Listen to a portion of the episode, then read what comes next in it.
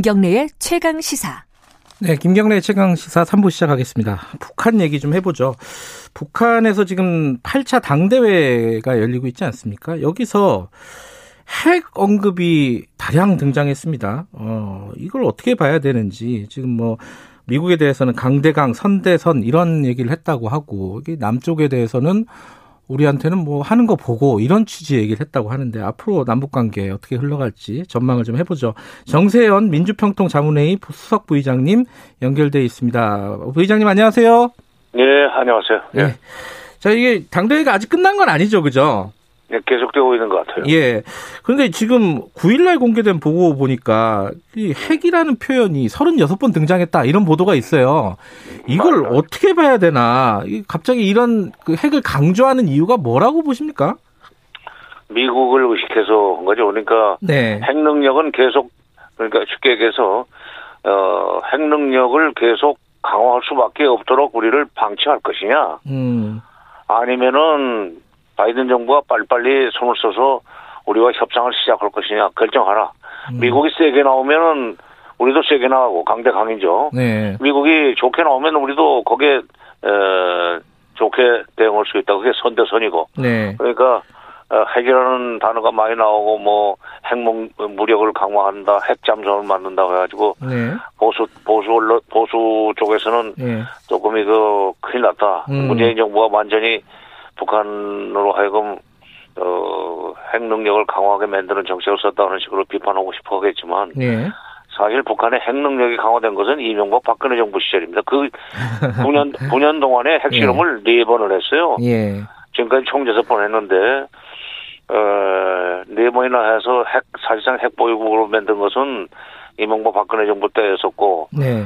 어 그거를 가지고 이제 계속 그 그걸 좀 더 토대로 해서 미국이 확실하게 대가를 줄 때까지는 음. 수교, 북미 수교 그다음에 평화 협정 이 두 가지를 확실하게 보장할 때까지는 핵을 계속 강화해 나갈 수밖에 없다. 알아서 해라. 알아서 해라. 어, 네. 그러니까 우리를 나중에 이제 우리한테 핵군축 회담하자고 할 것이냐 아니면 지금 상태에서 빨리 음. 수교해주고 평화협정 우리한테 아, 쥐어줘 줘가지고 음. 핵과 미사일을 포기하도록 만들 것이냐 그건 미국이 할 나름의 다시 저 음. 다시다 뭐 이런 얘기입니다. 음. 네. 점점 힘들어질 거다. 미국 계속 이렇게 가면은 이런 뜻이라고 보면은 근데 네. 지금 바이든 행정부가 들어서도 뭐 대부분 네. 예측을 하기로는 기존의 뭐 북한 정책하고 크게 뭐 달라질 게 있겠느냐 이런 예측도 있던데 어떻게 예상하세요? 아 그건 있죠. 오늘 이제 트럼프 때하고는 분명히 달라질 겁니다. 그래서 음. 트럼프는 톱다운 그러니까 예. 정상급에서 회담을 해가지고 밑으로 내리는 그런 식의 협상을 했지만은 이행이 안 됐던 어, 거죠. 예. 근데 전통적으로 미국은 bottom-up 밑에 실무자들이 회담을 해가지고 어뭐 유관 부처 간에 다 협의를 해서 나중에 최종적으로 대통령 결재 받아서 시행하는 그런 어 절차를 밟아 왔었는데 바이든 정부는 아마 후자일 거예요. 예. 어, bottom-up식으로. 예. 그런데 그러면 이제 시간이 오래 걸립니다. 근데 예. 에, 바이든 정부가 시간이 오래 걸릴지라도 제대로 대가는 줄 테니까 네. 수교라든가 평화협정 같은 대가는 미국이 확실하게 책임질 테니까 핵은 확실하게 포기하라는 메시지만 보내준다면 음. 내, 내, 내, 내놓는다면은 네. 그뭐 바이든 정부 하에서 얼마든지 북핵 문제 해결될 수 있죠. 이제 그렇게 바이든 정부가 움직이도록 만들 책임은 북한한테 있지 않고 우리한테 있습니다. 아, 지금 그 지금 보시면은 이제 앞으로 물 밑에서 계속 얘기들이 오가고 있을 거 아닙니까? 그런 그런 어떤 메시지 미국이 이제 어, 북한한테 주는 메시지가 가능할 거라고 보세요. 시기는 어느 정도. 이게 지금 그게 좀 걱정이잖아요. 계속 이, 이 상태로만 계속 진행될 것 같은 안 좋은 쪽으로만. 근데 미, 북미 간의 물밑 대화는 뭐 없는 것 같고요. 네. 없는 것 같고 이제 없으니까 이렇게 당 대회를 통해서 음. 어, 일종의 bluffing을 섞여, 섞어서, 음. 어, bluffing이라는 게 쉽게 얘기하면 허장성세인데, 예. 그걸, 서, 그걸 섞어서 미국한테 메시지를 보내죠. 그러니까, 바이든 정부가 출범하면은, 어, 어떤, 이, 대북 정책을 좀 빨리, 이, 서한을 해가지고, 네. 적극적으로 나와달라 하는 그런 이제, 얘기를 하는 셈이죠. 음. 간접적으로. 네. 그리고 우리한테 그 다리를 놓으라는 얘기가 남쪽이 합의를 이행하는 걸 봐가면서 북쪽도 거기에 상응하는 조치를 음. 취하겠다, 대응하겠다. 그러면서 첫 번째로 한미연합 훈련부터 중단해달라. 음. 여러 번 얘기했다. 예. 그것이 되면은 금년 봄이 2018년 같은 봄날이 될 거고. 예.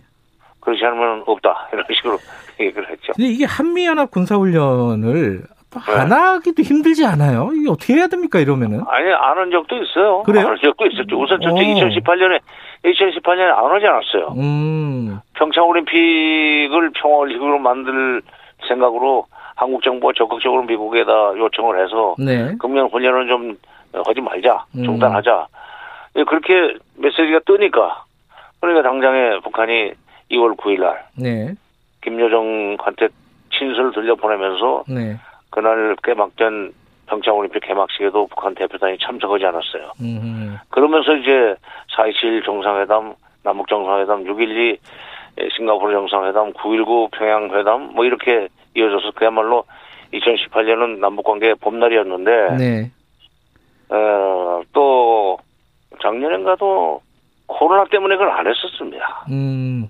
그러니까 금년에도 사실 우리는 지금 코로나 코로나가 내리막길이라고 그러지만 정점을 찍고 예. 미국은 지금 오히려 더 기승을 부릴 예, 예. 그, 지금 그 1월 20일 날 대통령 취임식을 계기로 해서 또 어, 트럼프 지지자들이 와싱턴에서 완전히 마스크를 쓰지 않고 집단으로 몰려서 시위하고 하다 보면은 음. 그뭐 엄청나게 퍼져나갈 거 아닙니까? 예. 그런 그 미국의 그 코로나 창궐을 하는 코로나 창궐을 하는 미국의 군대들이 현지에서 음. 본토에서 여기 상당수가 여기 와야 돼요. 한미 연합 훈련을 하려면. 예. 그러니까 우리가 코로나 방역 차원에서도 금년 연합 훈련은 음. 중 중단해야 된다는 얘기를 미국한테 강하게 해야 됩니다. 네. 다 이거 해결했는데 예. 훈련 한 번 끝나고 난 뒤에 코로나가 다시 창궐 한다. 네. 말이 안 되죠. 그러니까 음. 어 그것도 코로나도 예방하고 예. 북한이 간절히 바라는 한미연합 훈련 중단 이것도 한번 들어주고 그러면은 남북 관계는 풀릴 거예요. 근데 음. 또 이제 그 한미연합 훈련 중단하면은 또 김 김정은 하명법이니 뭐 하명 정책이냐고 비꼬는 사람들이 나오겠지만 예. 입장을 바꾸고 생각하면 북한은 한미연합 훈련 때 정말 오금이 저릴 정도로 겁이 납니다. 음. 언제 어떻게 될지 모르니까. 지금 그러니까 부의장님께서는 이제 우리가 적극적으로 이 한미 연합 군사 훈련을 좀 보류하는 형태로 좀 요청을 해서 남북 관계에 물꼬를 좀 이어 나가자 이런 말씀이시네요.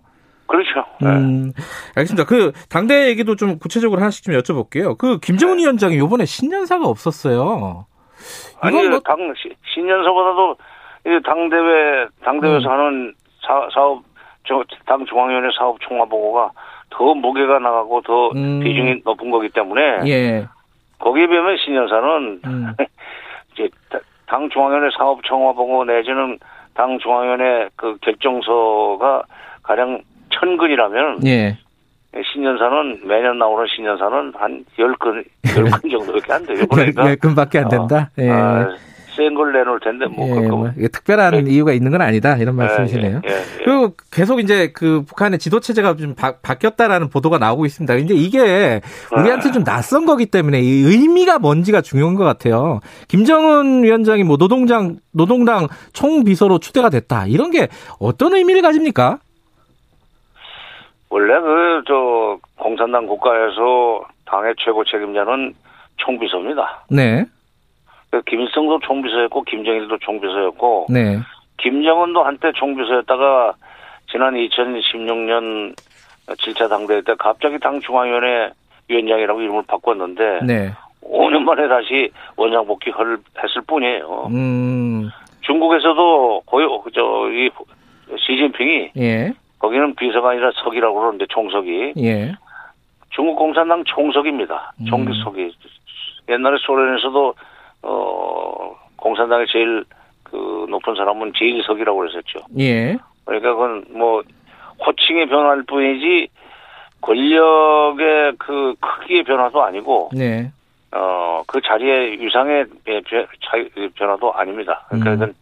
옛날에 쓰던 호칭을 다시 쓰고 그다음에 어, 또 옛날 총비서 밑에 비서들이 쫙 있었는데 네. 비서가 거기서는 없습니다. 우리 쪽에서는 비서가 뭐 전화 받고 어, 자신 물어보는 게 비서지만은 어, 그쪽에서는 비서가 장관보다 높아요. 예. 그, 그 비서들을 또 부위원장이라고 한때 다 불렀다가 예. 다시 또 어, 이름을 이번에 비서로 바꾸고 김정인 김정은 위원장도 어, 총비서로 음. 이름을 바꿨죠. 원상 복구했다는 의미가 예, 있다. 그, 그렇죠. 예, 예. 그 김여정은 보니까 정치국 후보위원회에서 빠졌단 말이에요. 이건 어떻게 봐야 돼요? 그거 그거 참 좀 더 지켜봐야 되겠는데 예. 그, 그 무슨 용무인지 모르겠네요. 왜냐하면 예. 이번 당 대회를 할 때 당 단상에 올라가는 39명 예.